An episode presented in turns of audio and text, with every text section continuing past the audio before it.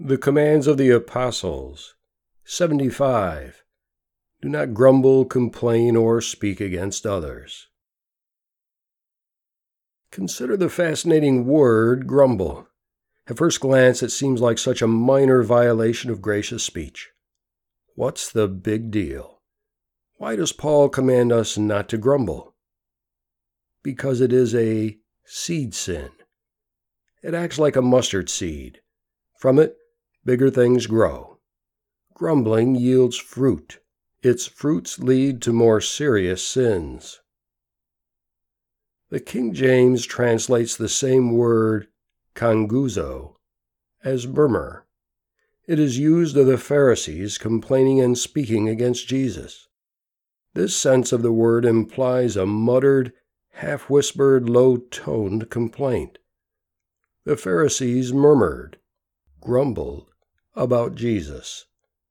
Paul tells the Corinthians and Philippians not to murmur, grumble. Grumbling poisons the outlook by planting seeds of dissatisfaction, resentment, irritation, and complaint. Every one of these has roots like a dandelion. They go deeper and deeper until you can't get rid of them. We all know whiners. If they indulge in the habit long enough, they will become those in old age of whom it will be said, He's an old grouch. What a sad punctuation mark to define one's character at the end of life. A sour, complaining disposition that loses no opportunity to express dissatisfaction. Murmuring is such a personal sin, easy to hide at first. We murmur quietly, under the breath. We murmur with thoughts as much as with words, allowing annoyance and irritation to plant their seeds but the seeds sprout and grow.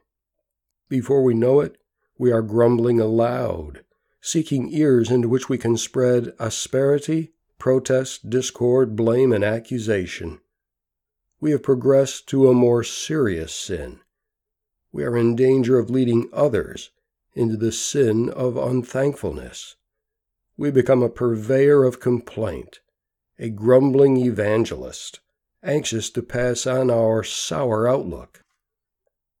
All these manifestations are poison to a healthy life perspective, poison to relationships, and poison to our growth as Christians. That is why Paul, James, the book of Proverbs, and indeed the entire Bible, emphasize the extreme importance of the power of speech.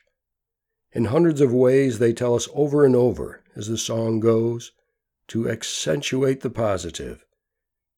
It sounds like such a simple principle, yet in some ways all other character traits flow out of this.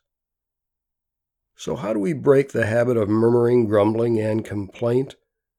By training ourselves to do exactly the opposite, to do what Paul tells us to speak of the good, the nice, the pleasant, to speak about what has gone right, not what has gone wrong, to speak of what we like about others, not what annoys us.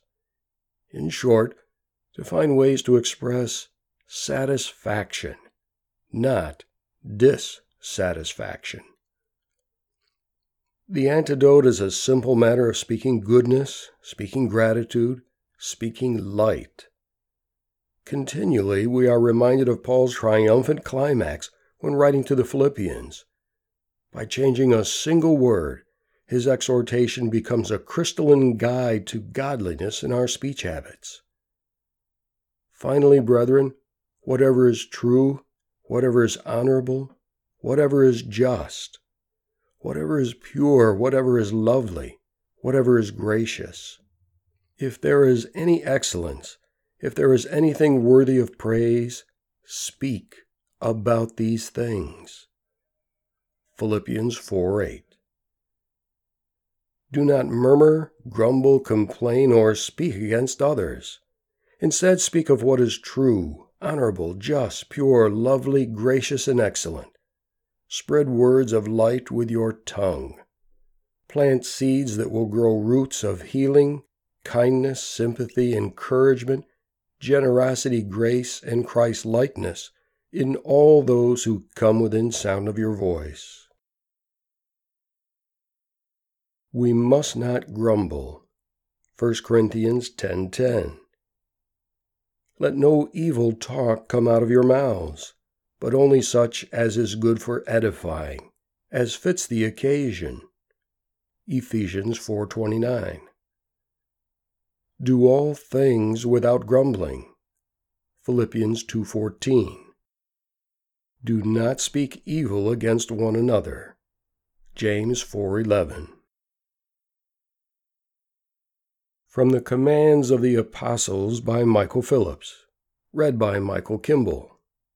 More information on this and similar writings may be found at fatheroftheinklings.com.